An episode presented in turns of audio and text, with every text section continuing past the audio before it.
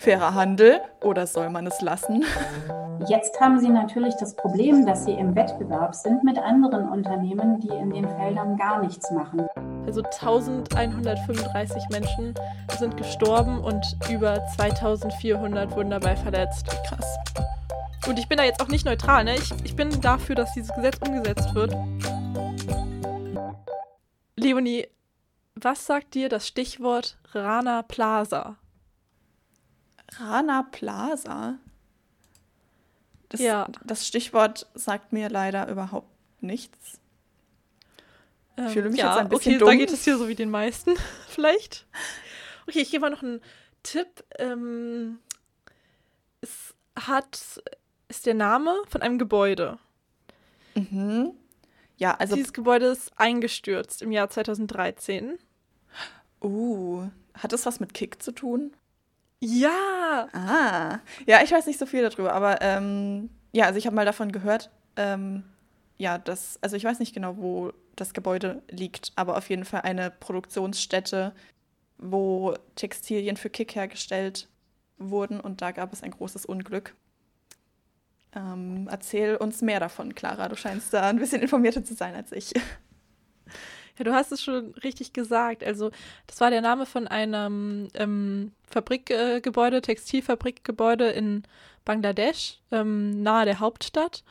Und ähm, da haben, ich glaube, sogar verschiedene deutsche ähm, Firmen dann indirekt auch äh, also über Zulieferer, um die es später auch noch gleich geht, ähm, Klamotten produzieren lassen, unter anderem Kick.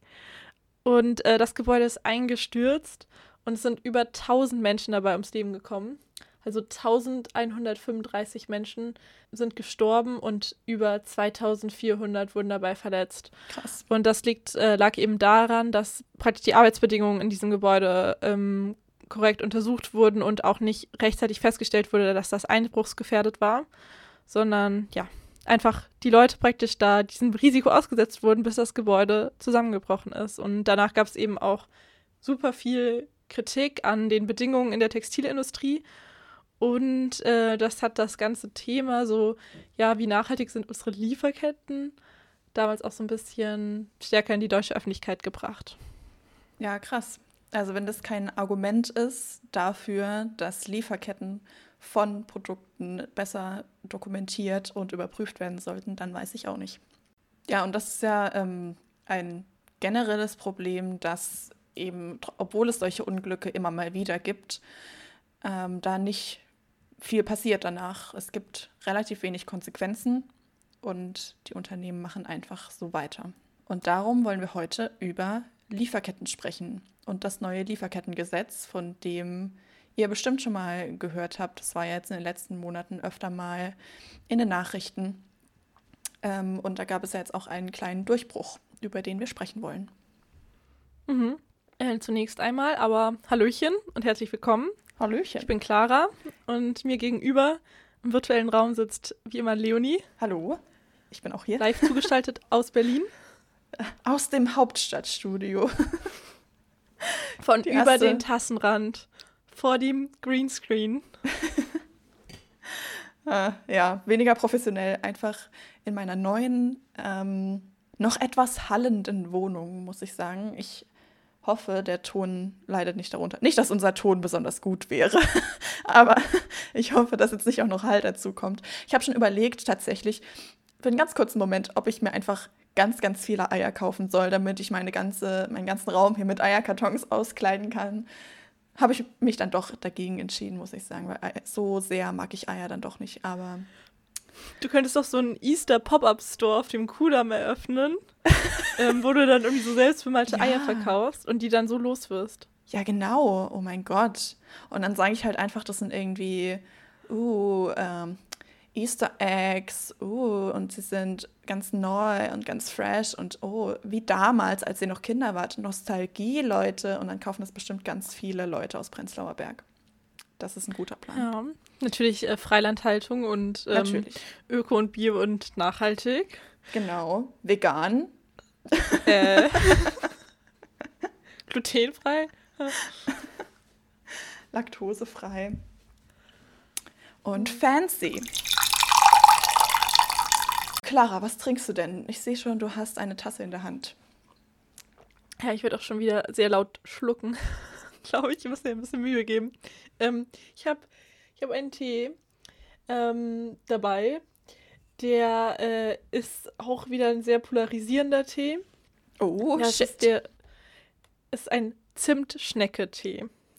Das heißt, das ist einer von diesen Tees, die so immer den Namen von eigentlich so einer Mahlzeit haben. So Blaubeer-Muffin, New York Cheesecake oder Zimtschnecke. Eigentlich finde ich sowas immer ein bisschen kritisch. Aber ähm, der Zimtschnecke-Tee, den finde ich jetzt gar nicht so schlecht. Man kann ihn also nur, finde ich, in Maßen trinken. Ich könnte ihn nicht jeden Tag trinken, der würde mir schlecht werden, ehrlich gesagt. Ja, ich finde sowas auch immer ganz äh, suspekt. So Strawberry Cheesecake. Und ich Ja. finde die sind dann auch immer äh, super süß. Also ich mag genau, das eh nicht eigentlich so denke ich mir immer so, ja Leute, kauft euch doch einfach das, was ihr essen wollt und nicht den Tee dazu. Ja, echt so. Oh mein Aber- Gott, Diet Culture, ohne Witz. Ja. Trinkt nicht das, was ihr eigentlich essen wollt. Esst es einfach. Genau. Aber hier so, jetzt ist es mal ganz, ist ein ganz nettes, äh, so zimtig süßes Getränk mit einem Schuss Milch. Ja. Das klingt doch gut. Und du? Und ich, ich hätte fast zu einem Fencheltee gegriffen und dann dachte ich mir so, oh komm schon, Leonie, was ist los mit dir? Ich brauche eigentlich auch ein paar fancy Teesorten. Ähm, ich habe jetzt einfach einen Ingwer-Tee gemacht. Immer ein guter Klassiker, sehr belebend. Klassiker. Ich will jetzt keinen Druck aufbauen, aber wir müssen unseren Zuhörerinnen schon auch ein bisschen was bieten, ne? Also das nächste Mal kannst du nicht schon wieder mit ähm, Fenchel oder Kamille kommen. Ja, das stimmt, das stimmt. Doch, ich, ich muss mal, ich muss mein Tee-Game ein bisschen absteppen, auf jeden Fall. Da hast du recht. So kann es nicht weitergehen. Tee ist auch voll das gute Beispiel für ein Produkt, bei dem ähm, nachhaltige Lieferketten sehr entscheidend sind, weil es ja vor allem eben im globalen Süden angebaut wird. Und so leite ich jetzt mal über zu dem Beginn unserer Folge, für die wir uns auch wieder eine Expertin mit ins Boot geholt haben. Und zwar habe ich mit Julia Hartmann gesprochen.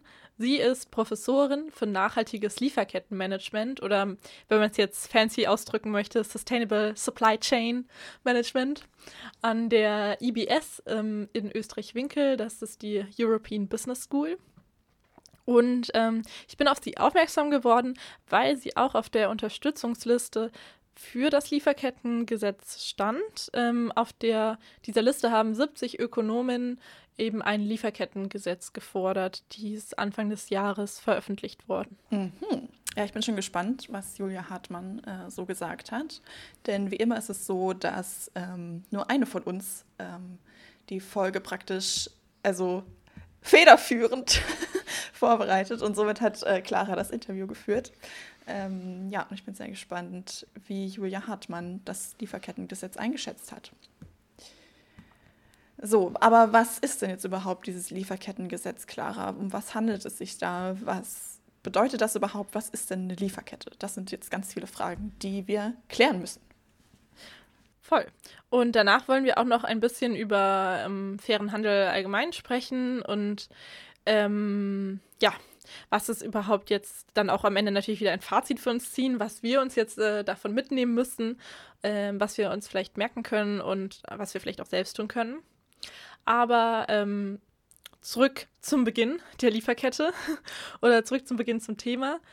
Wir wissen ja alle, dass die Bedingungen, unter denen die Produkte, die hier im Alltag ähm, um uns rum sind, die wir konsumieren, hergestellt werden, alles andere als gut sind. Also wenn ich jetzt irgendwie gucke, was so um mich herum steht, ja, einmal der Tee, ich weiß nicht genau, gut, Zimt, ich weiß nicht, aus welchem, wo dieser Zimt angebaut wurde, wie der nach Deutschland kam, wie viel da ähm, die Arbeiter und Arbeiterinnen bekommen haben. Hier steht mein, mein Laptop, mein Bildschirm, meine Lampe, mein Handy, Kabel, Bett. Es gibt so viele Sachen hier, von denen ich eigentlich überhaupt keine Ahnung habe, woher sie kommen und äh, die eine ziemlich lange Geschichte hinter sich haben, aber äh, meistens eben sehr intransparent und auch oft zu eben schlechten sozialen Bedingungen und auch ähm, schlechten Umweltstandards. Denkst du darüber manchmal nach, Leonie, oder ist es bei dir auch so abstrakt? Ähm, ja, klar, also ich meine, dadurch, dass man eben jetzt nicht den Menschen vor sich hat, der das Produkt hergestellt hat oder der darunter leiden musste bei der Herstellung dieses Produktes, kann man das, glaube ich, ganz gut ausblenden.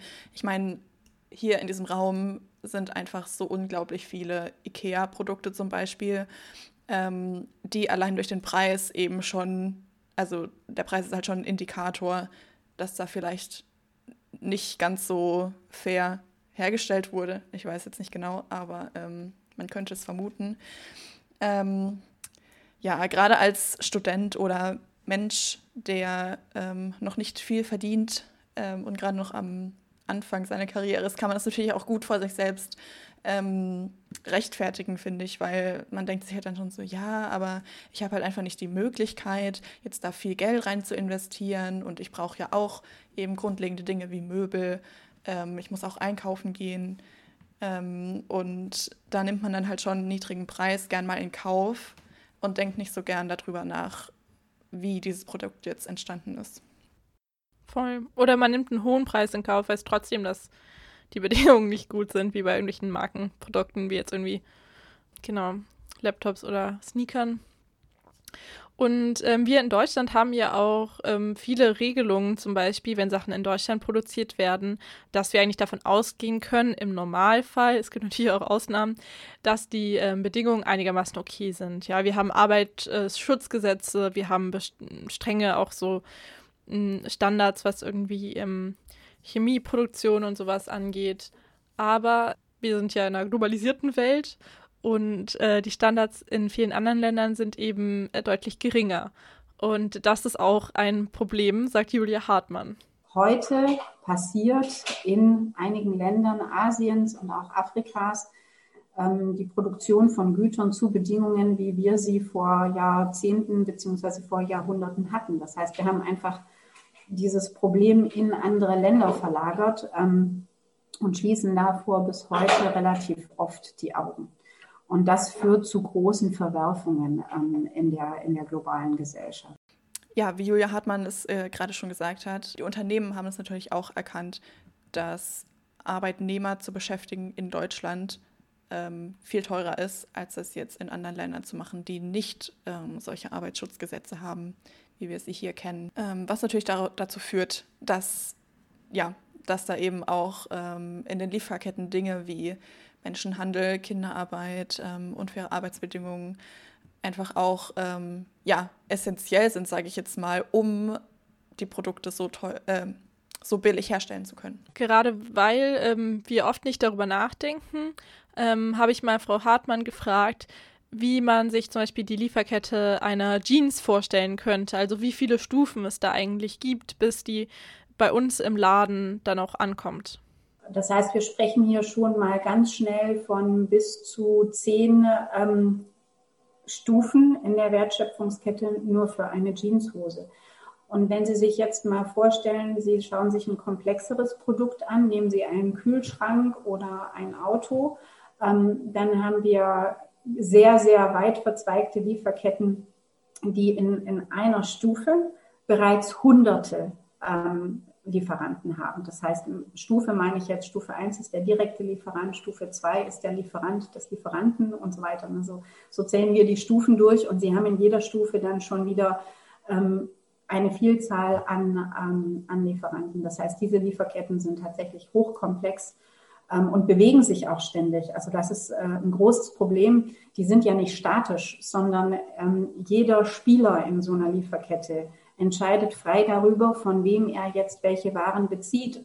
Genau, also ich glaube, bei so einem Produkt wie einem Auto kann man sich auch wirklich vorstellen, wie komplex das ist und äh, wie eben auch auf jeder einzelnen Stufe, wo dann zum Beispiel die Reifen oder was auch immer die Felgen oder sowas hergestellt werden, äh, diese Produktionsstufe ja auch ganz viele andere Zulieferer hat, um das überhaupt herzustellen.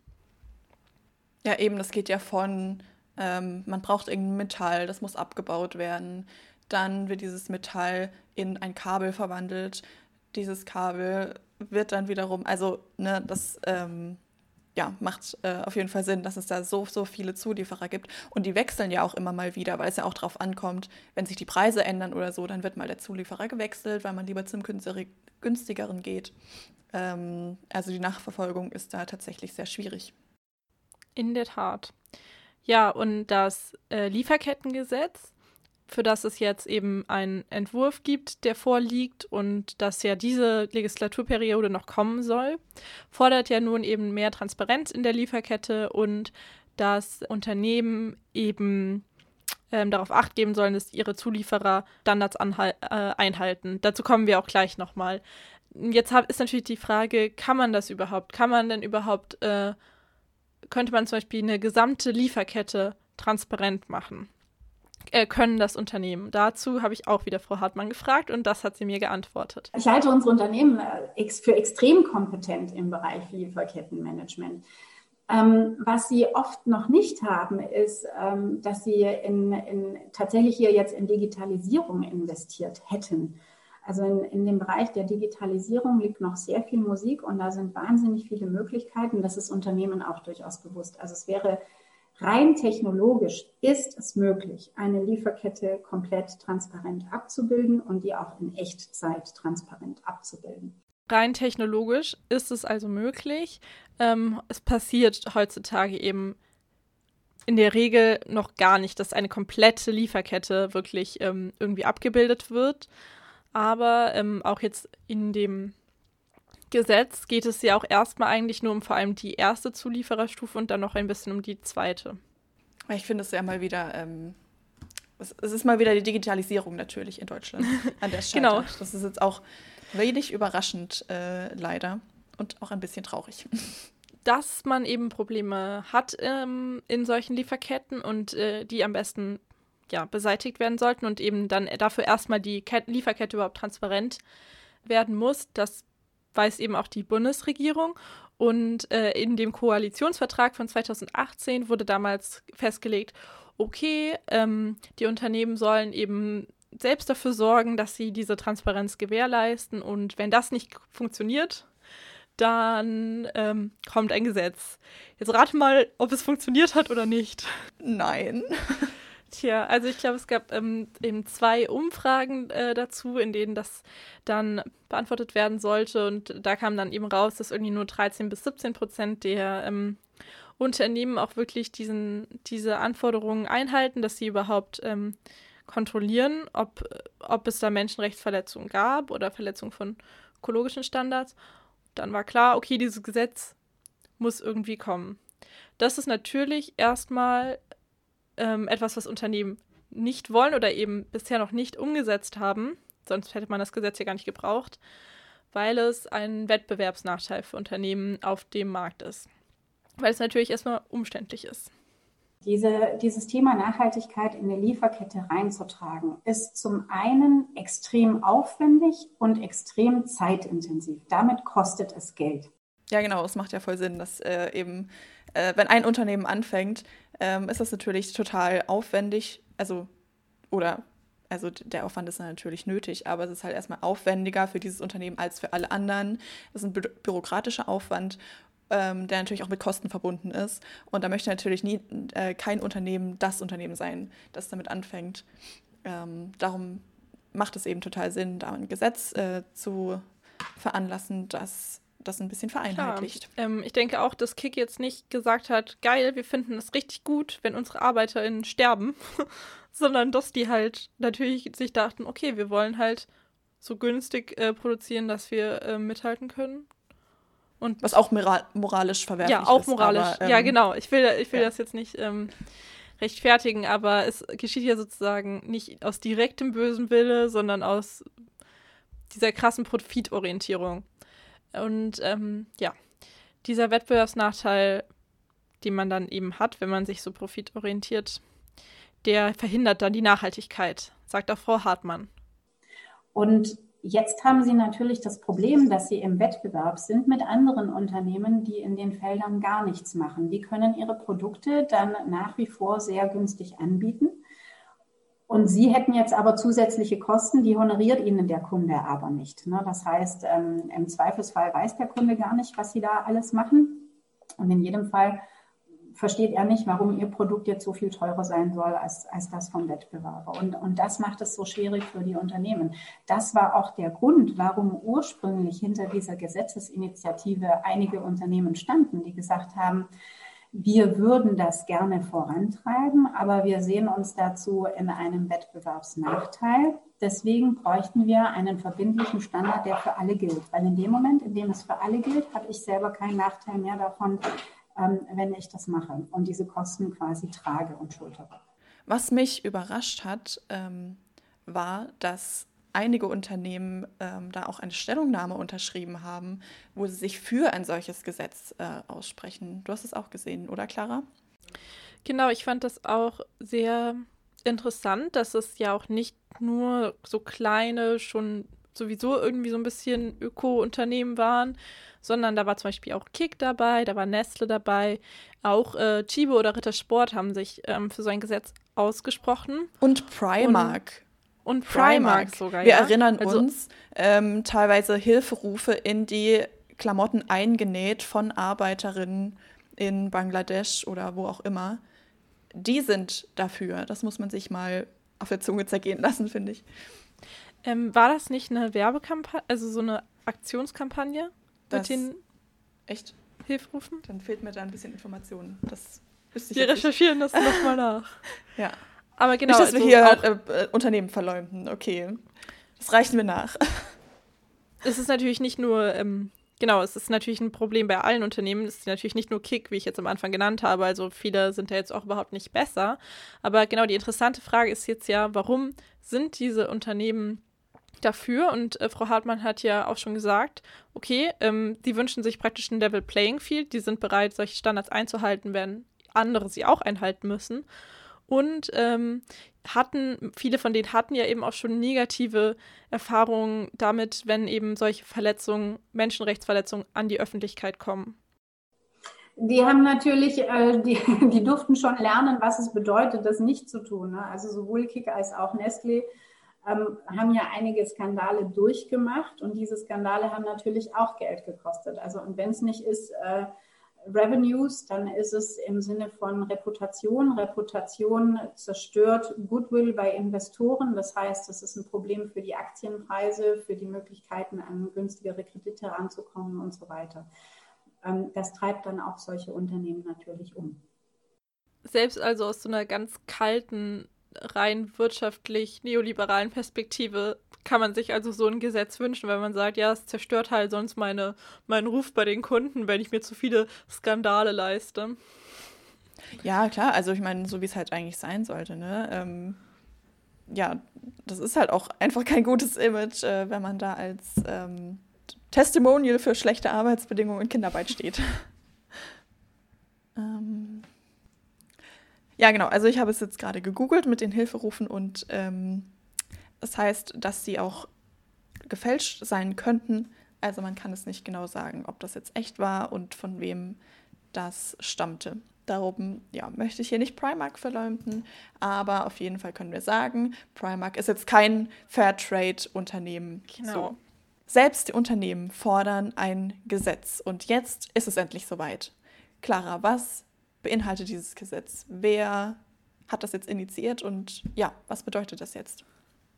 Initiiert wurde es von äh, Gerd Müller von der CSU, dem wohl coolsten CSUler des Jahres, des Jahrzehnts vielleicht.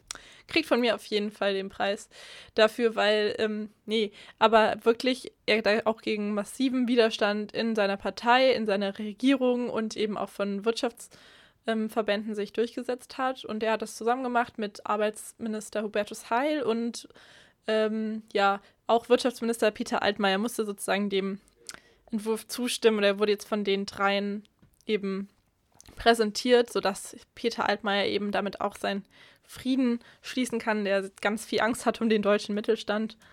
Und äh, was da jetzt drin steht, hat äh, Frau Hartmann auch ganz gut nochmal zusammengefasst die, die wesentlichen Punkte in meinen Augen sind, äh, dass Unternehmen, die aktuell mehr als 3000 Mitarbeiter haben, von diesem Gesetz erfasst sind. Das bedeutet, sie werden ein Risikomanagementsystem aufbauen müssen, mit dem sie mögliche ökologische und soziale Risiken in ihrer Lieferkette identifizieren und dann aber auch Maßnahmen definieren, wie sie diese Risiken in Zukunft ähm, verringern wollen sie müssen Risikomanagement aufsetzen und sie müssen dann, wenn sie Risiken erkannt haben, Maßnahmen bestimmen, wie sie diese Risiken reduzieren wollen. Ehrlich gesagt klingt das für mich nach keinem äh, Hexenwerk oder zumindest nach keiner zu unrealistischen Forderung. Ja, auf, also auf keinen Fall, würde ich auch sagen. Ähm, ist natürlich klar, wenn man das davor überhaupt nicht gemacht hat, muss man vielleicht schon einiges ändern so, aber ähm, ja, das ist halt auch, also das ist dann halt äh, praktisch, das sind halt die Bedingungen, die du ähm, erfüllen musst, wenn du ein Unternehmen bist. Das ist halt eigentlich, sollte eigentlich äh, Standard sein. Hm. Es gilt ja auch erst ab äh, 2023 und dann erstmal eben für diese ganz großen Unternehmen mit über 3000 MitarbeiterInnen. Und dann ein Jahr später werden auch die reingezogen, die so 1000 äh, Mitarbeiterinnen haben. Die Wirtschaft ähm, wurde hier mit, mit Samthandschuhen angefasst, würde ich mal sagen. Also es wird ja auch, Peter Altmaier wird ja auch medial in ähm, diesem Kontext so ein bisschen als die Nemesis ähm, beschrieben. So er ist die große Verteidigung der Wirtschaft und ähm, hat eben gemeint, dass, das ist viel zu viel Verantwortung und viel zu viel Bürokratie für diese Unternehmen. Ähm, und konnte sich jetzt eben mit diesem ähm, Kompromiss zufrieden geben. Also gerade die Corona-Krise hat ja auch viele Unternehmen jetzt in Mitleidenschaft gezogen. Darum sagt man halt, okay, die brauchen jetzt zwei Jahre, um sich zu erholen, zumindest so ein bisschen. Ähm, und danach ähm, können sie dann eben ähm, haben sie die Möglichkeit, um da Veränderungen zu schaffen. Ich habe mich auch gefragt, was ist eigentlich sozusagen diese Größe? War das jetzt, ist das viel, ist das wenig, dieses mit den 3000 oder 1000 Mitarbeitenden? Ja, stimmt. Und das hat aber durchaus vielleicht auch einen Sinn, wenn man sagt, wir nehmen jetzt erstmal die ganz Großen in die Verpflichtung. Das hat Frau Hartmann nochmal anschaulich erklärt. Ja, in the end it's an arbitrary choice. Ne? Also irgendein Größenkriterium musste man definieren. Ähm, der Vorteil, wenn man relativ große Unternehmen nimmt, ist, die haben dann tatsächlich auch Marktmacht. Ne? Also an einigen Stellen können wir davon ausgehen, dass Lieferanten das erstmal auch nicht gut finden und da nicht mitarbeiten wollen. Aber wenn sie natürlich riskieren, einen sehr großen, mächtigen Kunden zu verlieren, der einen großen Marktanteil hat, äh, dann ist einfach der, der drohende Umsatzverlust so groß, dass sie natürlich eher geneigt sein werden, ähm, bestimmte Vorgaben zu erfüllen. Genau, also dass es da so eine Art so Trickle-Down-Effekt geben würde der Standards von den Großen ähm, zu den Kleinen. Ja, ich finde, das macht auch komplett Sinn, ähm, weil eben, wenn es die großen Fische praktisch ähm, so machen, dann werden auch alle anderen folgen. Und ähm, wenn die großen Unternehmen auch direkt damit anfangen, dann ähm, ja, vergrößert sich natürlich auch der der Impact oder ähm, der Einfluss und damit die Veränderung, die es dann, die es dann, ähm, die das mit sich zieht. Voll. Also macht total Sinn, finde ich. Und äh, noch ein anderes äh, Missverständnis, was es bei dem Gesetz teilweise gab, das wurde auch in der Lage der Nation schon ganz ausführlich oder besprochen oder gut auf den Punkt gebracht, dass es ja keine Garantiepflicht ist, sondern eine Bemühenspflicht, also dass es reicht, wenn die Unternehmen vorweisen, dass sie sozusagen alles in, im Rahmen ihrer Möglichkeiten getan haben, um diese Risiken zu vermeiden. Und wenn es darüber hinaus dann trotzdem irgendwelche Menschenrechtsverletzungen gibt, wo man aber dann sagen kann, ja, die, die Unternehmen können nichts dafür, dass, weil die haben schon alles getan, ähm, um sicherzustellen, dass das nicht passiert bei ihren Zulieferern, dann können die rechtlich nicht belangt werden. Mhm. Und es geht eben immer nur um den direkten Zulieferer, bei dem du aktiv nachweisen musst, dass der diese Standards einhält. Es sind ja vor allem so menschenrechtliche Standards, also auch so Arbeitsschutzsachen und so, aber es sind ja auch so ein paar ökologische Mindeststandards, ähm, dass zum Beispiel jetzt nicht Flüsse vergiftet werden dürfen oder sowas. Da muss man eben beim aktiven Zulieferer das direkt aktiv nachweisen und dann auf der zweiten Stufe beim Zulieferer vom Zulieferer muss man nur noch sicher gehen, dass ähm, wenn einem Wisse über, Wissen über Verstöße vorliegt, man dann aktiv wird. Ist das klar? Das war jetzt gerade kompliziert ausgedrückt, oder? Ja, also was ist jetzt genau ein aktiver Zulieferer? Also so der direkte, also wenn du jetzt zum Beispiel der erste, von dem du in der Lieferkette Produkte beziehst. Also, weiß ich nicht, wenn du ein Auto zusammenbaust, die Reifen oder so. Da musst du dann noch gucken, ähm, dass der wirklich alles einhält.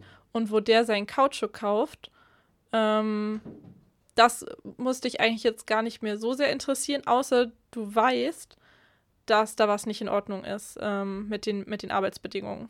Okay. Auf der Kautschukplantage. Oder wahrscheinlich in, eher in einem Werk, dann, wo das produ äh, nochmal produziert wird. Dann äh, müsstest du da auch äh, Maßnahmen treffen. Also vielleicht auf die zugehen, im Zweifel den Lieferanten wechseln und solche Sachen.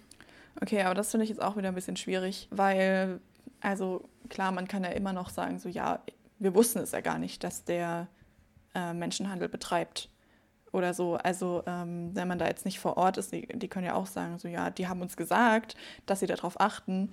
Ähm, jetzt tun sie es aber gar nicht und das Unternehmen wusste es vielleicht insgeheim, aber also ich glaube, da ist halt immer noch so ein bisschen Spielraum, um das zu umgehen oder täusche ich mich da jetzt? Auf jeden Fall wahrscheinlich. Also ich glaube, so genau wissen wir es noch nicht, weil wir eben noch nicht diesen ähm, genauen Gesetzesentwurf haben, über den ja dann auch abgestimmt wird. Also das muss jetzt erstmal ins Kabinett und dann in den Bundestag und so. Und erst wenn man dann wirklich was Handfestes hat, äh, kann man da wahrscheinlich juristisch das auch besser einschätzen.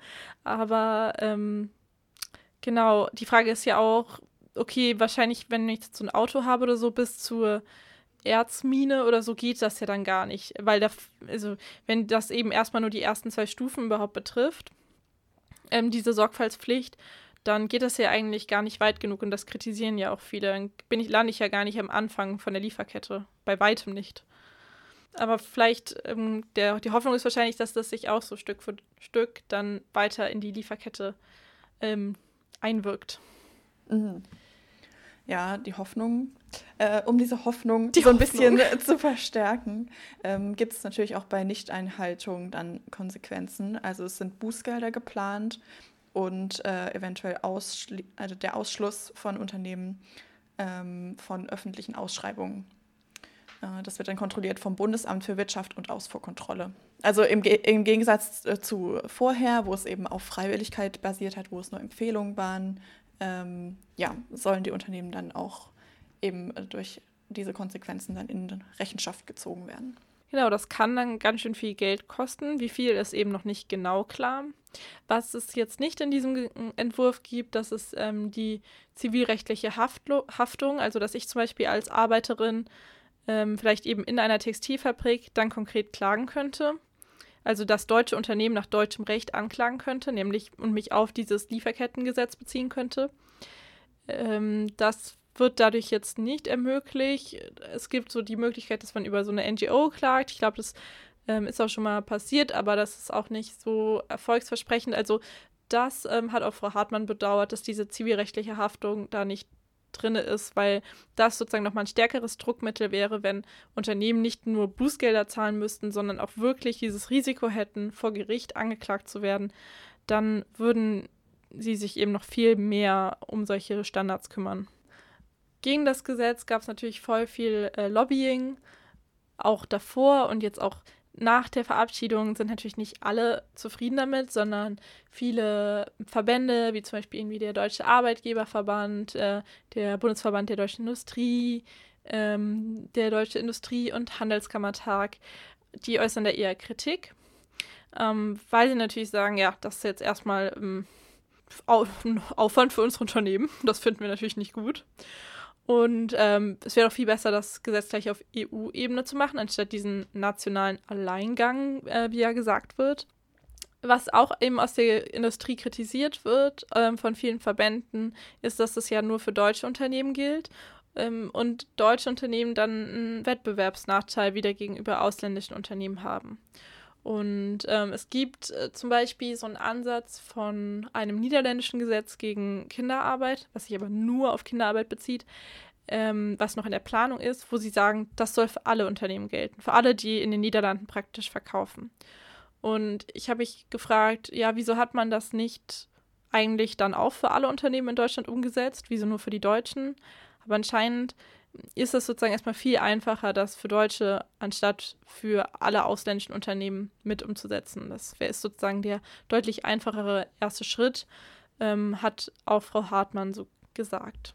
Deswegen wäre das ähm, wahrscheinlich kein schlechter Anspruch gewesen zu sagen, es gilt wenn dann für alle gleich. Aber ich verstehe auch, die Motivation dahinter war der Aufwand. Ne? Man müsste dann ja jetzt wieder vorschreiben und nachher auch kontrollieren, dass die ausländischen Hersteller das auch alles befolgen. Und das ist einfach extrem schwierig umzusetzen. da muss sich auch das niederländische Gesetz erst noch beweisen, dass sie das hinbekommen. Wie so oft ist es schwierig, da alle EU-Länder auf einen Nenner zu bringen.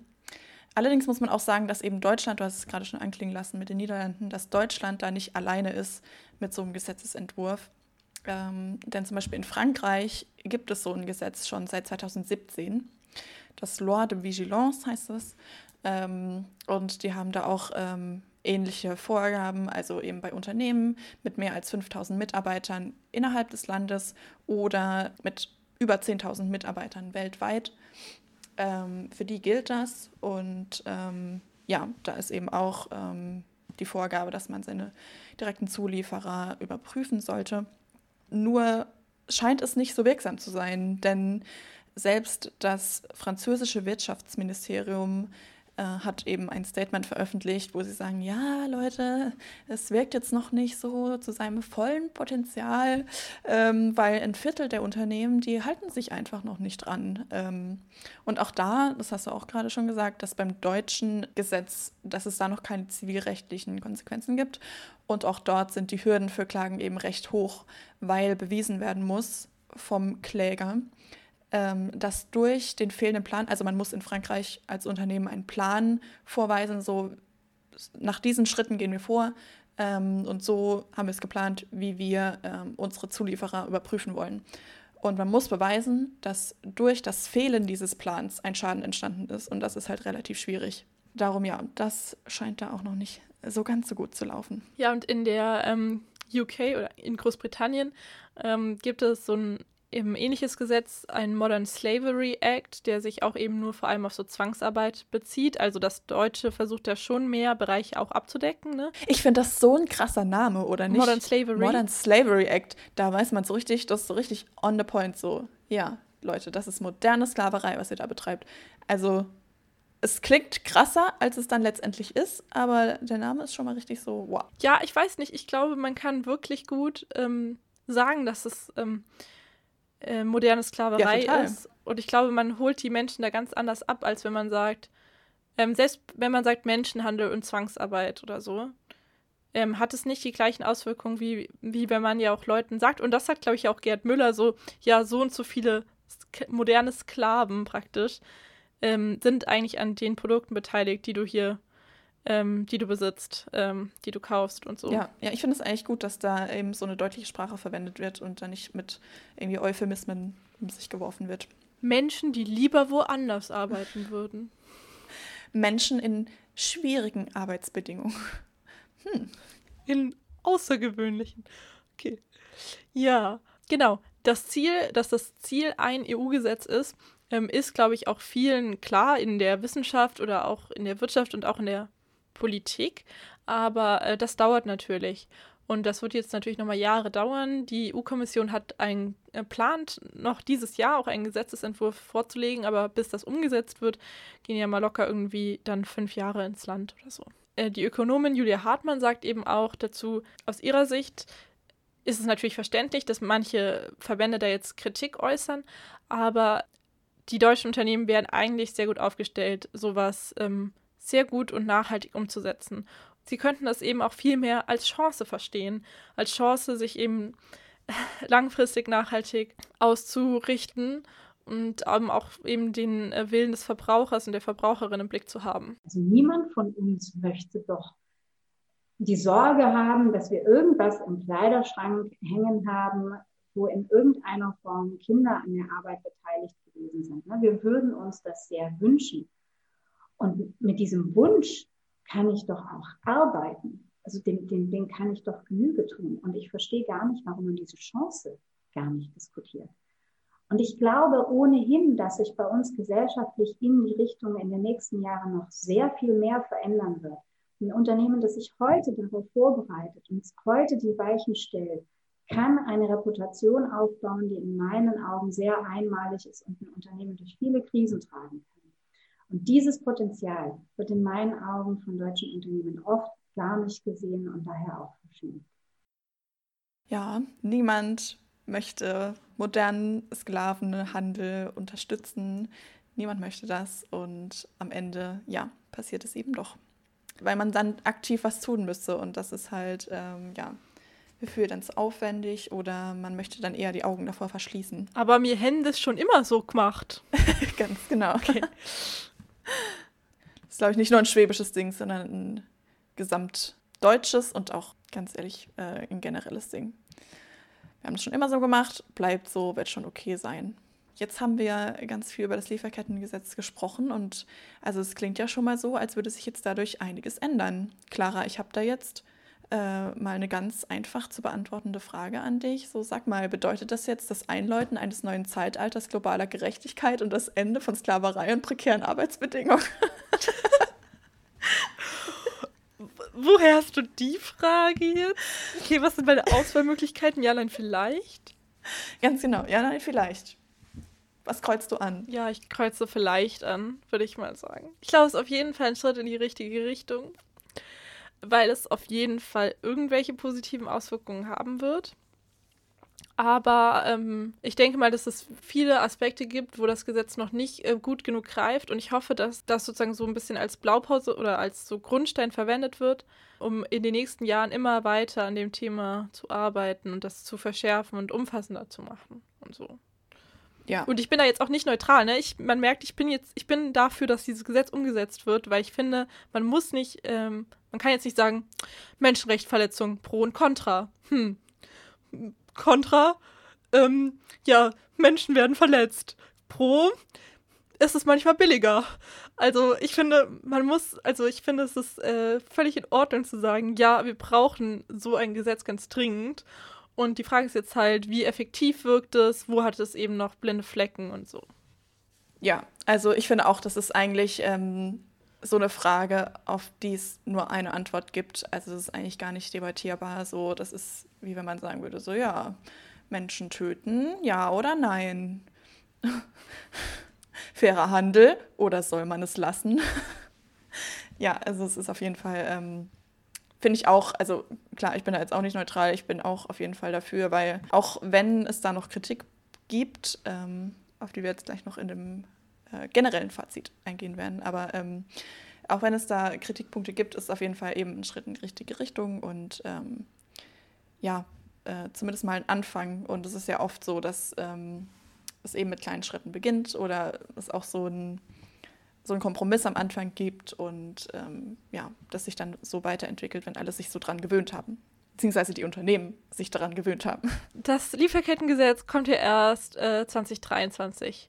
Ähm, aber es gibt ja jetzt schon ganz viele Initiativen oder Logos, Siegel, Unternehmen, die versuchen, irgendwie fairen Handel zu gewährleisten, oder? Genau. Ähm, also ja, es gibt da ja mehrere Siegel. Ähm, ich habe mir jetzt vor allem das angeschaut, was man also glaube ich am meisten so kennt. Das ist dieses blau-grüne Siegel mit dem schwarzen Hintergrund, ähm, was man eben in Weltläden oder so auf den Produkten sieht, ähm, was tatsächlich einfach Fairtrade-Siegel heißt.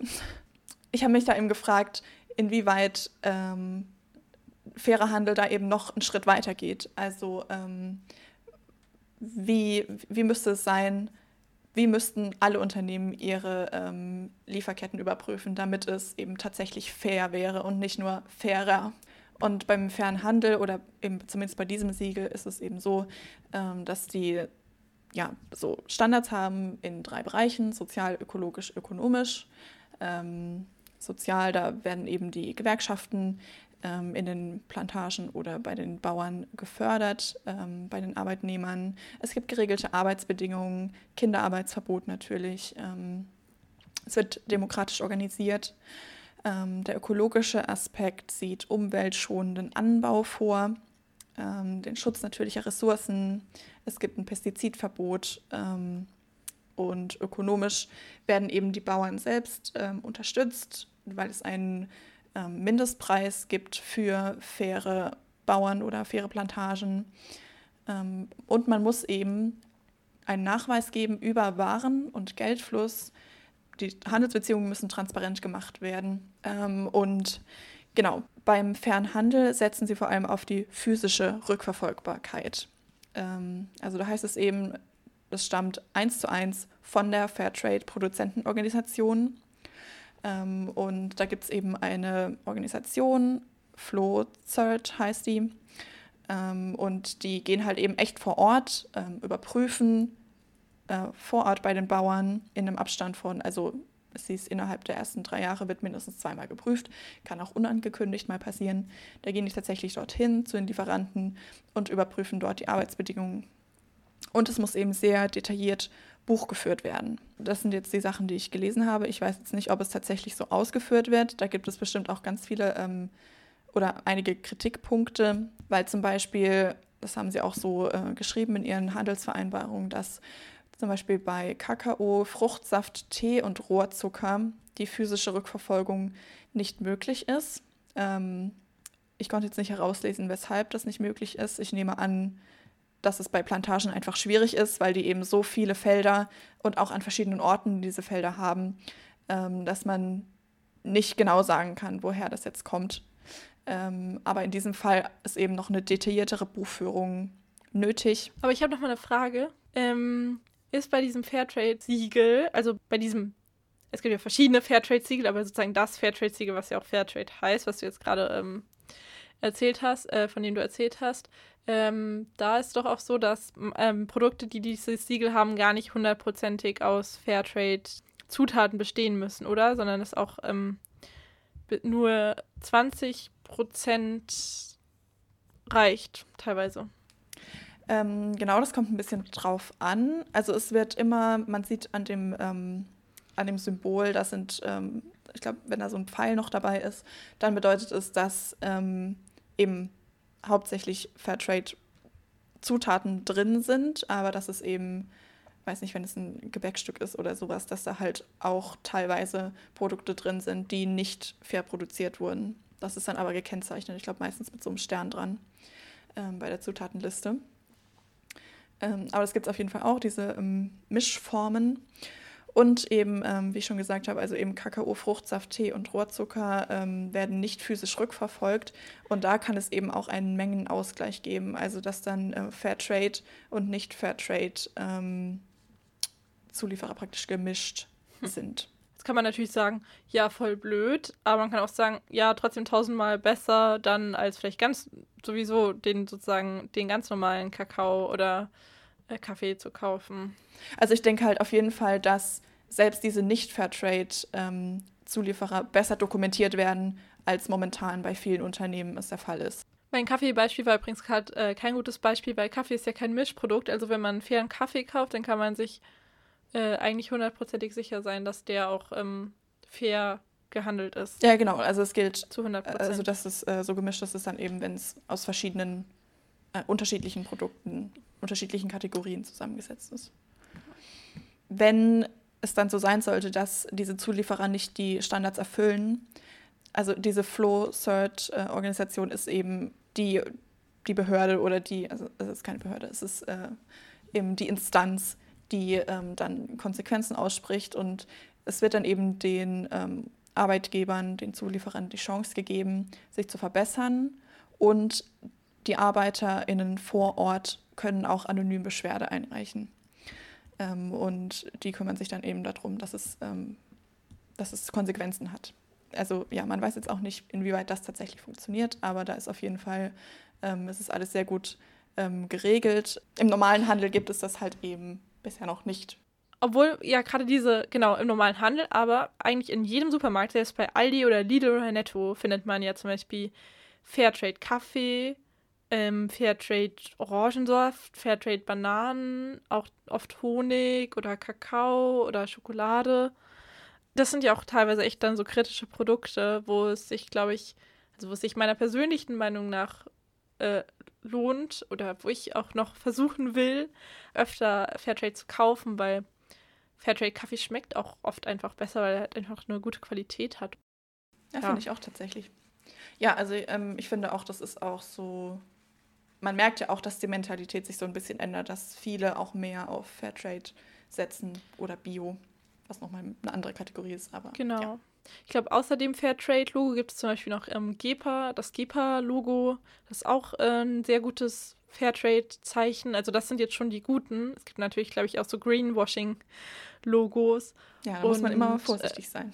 Ja, dann gibt es noch für Schokolade zum Beispiel auch so dieses UTZ und Rainforest Alliance. Das sind aber keine ähm, Fairtrade-Siegel, sondern nur Nachhaltigkeitssiegel. Also da geht es eben, da werden so Mindeststandards eingehalten ähm, bei der, auf den Plantagen eben, was den Anbau m, betrifft. Das ist auf jeden Fall auch schon mal besser als nichts.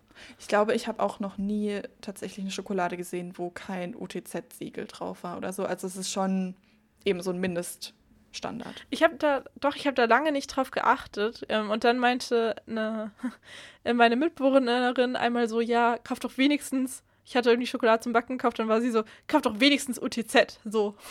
Also, wenn du schon jetzt nicht Fairtrade kaufst, kauf doch wenigstens UTZ. Und seitdem gucke ich äh, immer darauf oder achte ich darauf. Und tatsächlich haben viele ja UTZ, also das kann man sich auf jeden Fall mal gönnen. Auch billige Schokoladen. Okay, jetzt haben wir ganz schön viel gesprochen über ähm, fairen Handel und Produktion und. Ja, das bedeutet jetzt nicht, dass alle Unternehmen oder das Unternehmen mit über 3000 Mitarbeitern in Deutschland jetzt alle faire Unternehmen sind. Ähm, fairer Handel geht dann doch noch mal einen Schritt weiter ähm, und schaut sich wirklich alle Zulieferer an, die komplette Lieferkette Ja. und ähm, ja, die, ähm, die überprüfende Instanz geht da tatsächlich physisch vor Ort hin und schaut sich an, wie da gearbeitet wird. So wird das erstmal nicht sein ab 2023. Wir halten auch fest, technisch ist es auf jeden Fall ähm, mit äh, zunehmend äh, mehr digitalisierten Unternehmen möglich, eine Lieferkette vollkommen transparent ähm, darzustellen. Ähm, momentan wird es noch nicht umgesetzt, aber wir bewegen uns hoffentlich in den nächsten Jahren mehr in diese Richtung.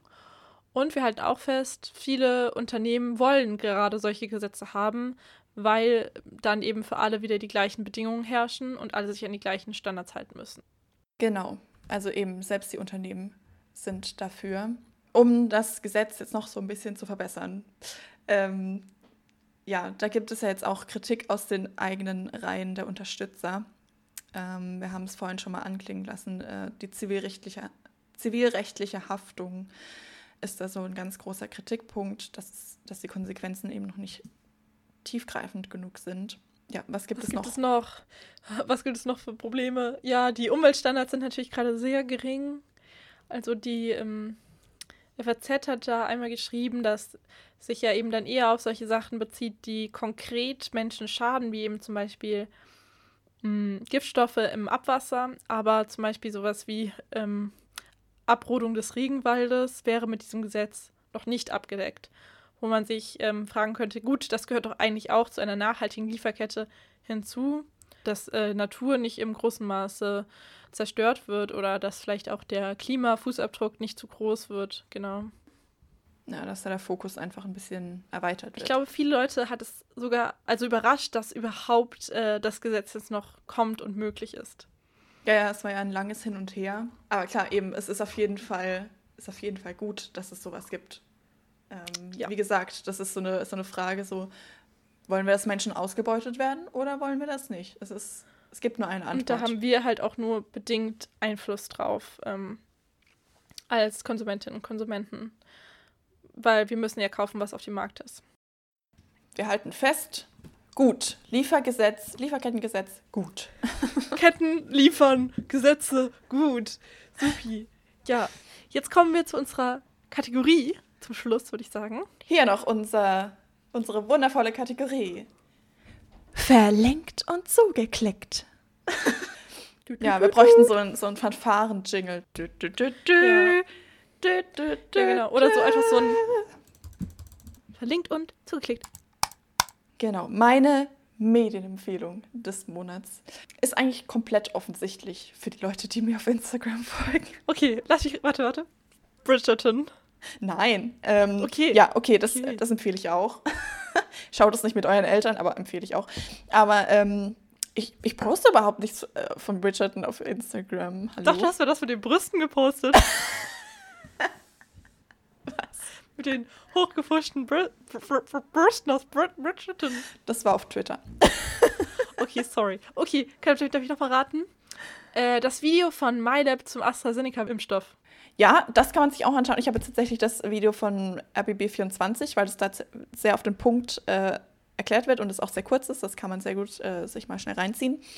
Und zwar ähm, muss ich sagen, bin ich in der ganzen AstraZeneca-Debatte, äh, bin ich gerade sehr emotional involviert. Meine persönliche Meinung ist, es ist ein riesiges, krasses Wunder, dass wir ein Jahr nachdem der Virus so krass ausge sich ausgebreitet hat und ausgebrochen ist, dass wir ein Jahr danach einfach eine Auswahl von vielen Impfstoffen haben und alle Impfstoffe, die auf dem Markt sind, tatsächlich sowohl einen Krankenhausaufenthalt bei Corona-Infektionen als auch den Tod infolge einer Infektion verhindern. Darum finde ich es ganz furchtbar, dass manche Leute sagen so, 60 mm, Wirksamkeit, das ist mir zu wenig. Nee, ich hätte gern das mit den allermeisten. Ich hätte gern das Allerbeste. Äh, ich finde das einfach ganz schrecklich, weil ähm, wir sind es natürlich in dieser Welt hier in Deutschland, in einem wohlhabenden Land gewohnt, immer das Beste zu bekommen. Aber ich finde, dass es tatsächlich mehr als das Beste, einfach schon einen Impfstoff zu haben, der das alles verhindert. Ja, dieses Video erklärt es einfach. Zum einen, das finde ich eben äh, ein ganz arges mediales Defizit, dass in den Medien nicht häufig genug erklärt wird oder nicht richtig erklärt wird, dass eine, eine Wirksamkeit bei einem Impfstoff nicht gleich Wirksamkeit ist, was wir normalerweise unter dem Wort verstehen. Ähm, es bedeutet nicht, dass 40 Prozent ungeschützt sind bei 60 Prozent Wirksamkeit, sondern dass alle, die geimpft sind, 60 Prozent weniger Symptome bekommen. Heißt, nicht ganz sehr, sehr, sehr wahrscheinlich nicht sterben werden, wenn sie äh, infiziert sind. Darum schaut euch das Video an. RBB24 auf Instagram. Dr. Fischer erklärt AstraZeneca. Sollte jeder gesehen wir haben. unten in den Shownotes verlinkt. Genau, wir haben es verlinkt. Schaut es euch an. Ihr werdet es nicht bereuen. Es ist sehr wichtig. Empfehlt es weiter. Nice. Oh mein Gott, ich habe auch etwas Informatives herausgesucht. Oh. Und ich habe es eigentlich nur herausgesucht, weil es natürlich auch eine Twitter-Debatte darum gab. Und zwar hat der WDR ja einen neuen Insta-Kanal, der heißt klima.neutral. Und das ist einfach ein äh, junges Format, äh, bei dem zwei Redakteurinnen und zwei Redakteure so äh, informativen, gut aufbereiteten Content machen wollen zur Klimakrise, zu Klimaneutralität, wie wir da hinkommen als Individuum, als Gesellschaft und so. Ja, haben gerade erst gestartet, haben jetzt erstmal was zum Thema Wasser gemacht und so. Und ähm, ein FDP-Politiker hat dazu sich auf Twitter beschwert, dass das ja Wahlkampfhilfe für die Grünen sei und dass das ja gar nicht ginge im Wahljahr. Ich weiß nicht, hast du das mitbekommen? Ich habe es mitbekommen. Und ich finde, es sagt mehr als genug über das Parteiprogramm der FDP aus. Ja, oder über seine Einstellung, weil in dem Parteiprogramm der FDP haben sie sich ja auch den Klimazielen verschrieben. Die wollen ja auch an die 1,5 Grad ran. Die haben ja selbst eigentlich einen Plan für Klimaneutralität. Weiß er anscheinend nicht, weil eigentlich dadurch, dass er sagt, das wäre Wahlkampfhilfe für die Grünen, ist er der Einzige, der hier gerade Wahlkampfhilfe für die Grünen macht, weil er seiner eigenen Partei anscheinend nicht das Thema Klimaneutralität zutraut, es nicht für relevant hält. Es tut mir auch leid für alle Leute in der FDP, die sich irgendwie für Klima interessieren, aber sorry, das war echt äh, daneben die Aussage. Total. Ähm, ich glaube, das ist so ein klassischer Fall von getroffene Hunde bellen. Oder wie sagt man das? Ja. Ähm. Bellende Hunde beißen nicht. Die CDU war auch, also bei der CDU gab es auch ähm, Aufruhr dagegen von Einzelnen. Ja, genau, da war noch mal einer, der auch so was ähnliches gesagt hatte. Ja, super blöd. also ich glaube, ähm, ja, wenn man sich jetzt zum Beispiel für Arbeitnehmerrechte einsetzt, dann macht man ja auch Wahlkampfhilfe für die SPD. Schlimm. Ja, genau, auf jeden Fall klimapunktneutral. Ich glaube, das wird ganz lustig da. Ähm, kann man auf jeden Fall mal abonnieren. Gut. Ja, dann schließen wir jetzt diese Kategorie und ähm, sagen. Zum einen äh, danke an die Interviewpartnerin, mit der du gesprochen hast, äh, Clara. Das war ein sehr guter Input für diese Folge. Ich musste ganz viel Interessantes leider weglassen. Ansonsten, ähm, wenn ihr Feedback habt, schreibt uns doch auf Instagram, da heißen wir Tassenrand. Schreibt uns auf Twitter, da heißen wir U-Tassenrand oder einfach sucht nach unserem Namen über den Tassenrand. Oder schreibt uns eine E-Mail an post.tassenrand.de wir freuen uns auf eure Post. Wir kriegen sonst nicht so viel. Und ähm, wir haben auch noch eine Website. Äh, sie ist noch ein bisschen eine Baustelle, aber wir haben eine Website, tassenrand.de. Ähm, könnt ihr auch gerne besuchen. Da haben wir auch ähm, die ganzen Links, von denen wir sprechen, könnt ihr da auch noch mal finden. Genau. ähm, und eventuell Quellen, wenn wir welche zitiert haben. Genau. So, die nächste Folge kommt wieder, wie ähm, wir haben uns jetzt so ein bisschen eingependelt auf Ende des Monats. Das heißt, wenn das Geld schon knapp ist, sind wir immer noch nach wie vor kostenlos für euch da. Ja, da wir im Februar es nicht mehr schaffen, diese Folge zu veröffentlichen, ähm, habt ihr vielleicht im März, wenn alles gut läuft, zwei Folgen von uns. Ja, das glaube ich auch. Und Der Februar ist einfach zu kurz, da können wir gar nichts dafür. Ja. Wir sagen Goodbye, macht es gut. Tschüssli Müsli. Ein Klassiker. Ja. Ich äh, habe mir gestern äh, fairen Kaffee gekauft. Allerdings nur so schäbige Pads. Noch nicht mal ganz, ganze Kaffee. Aber Pads sind immerhin besser als Kapseln. Das finde ich immer ganz, ganz schlimm. Stimmt. Das geht gar nicht.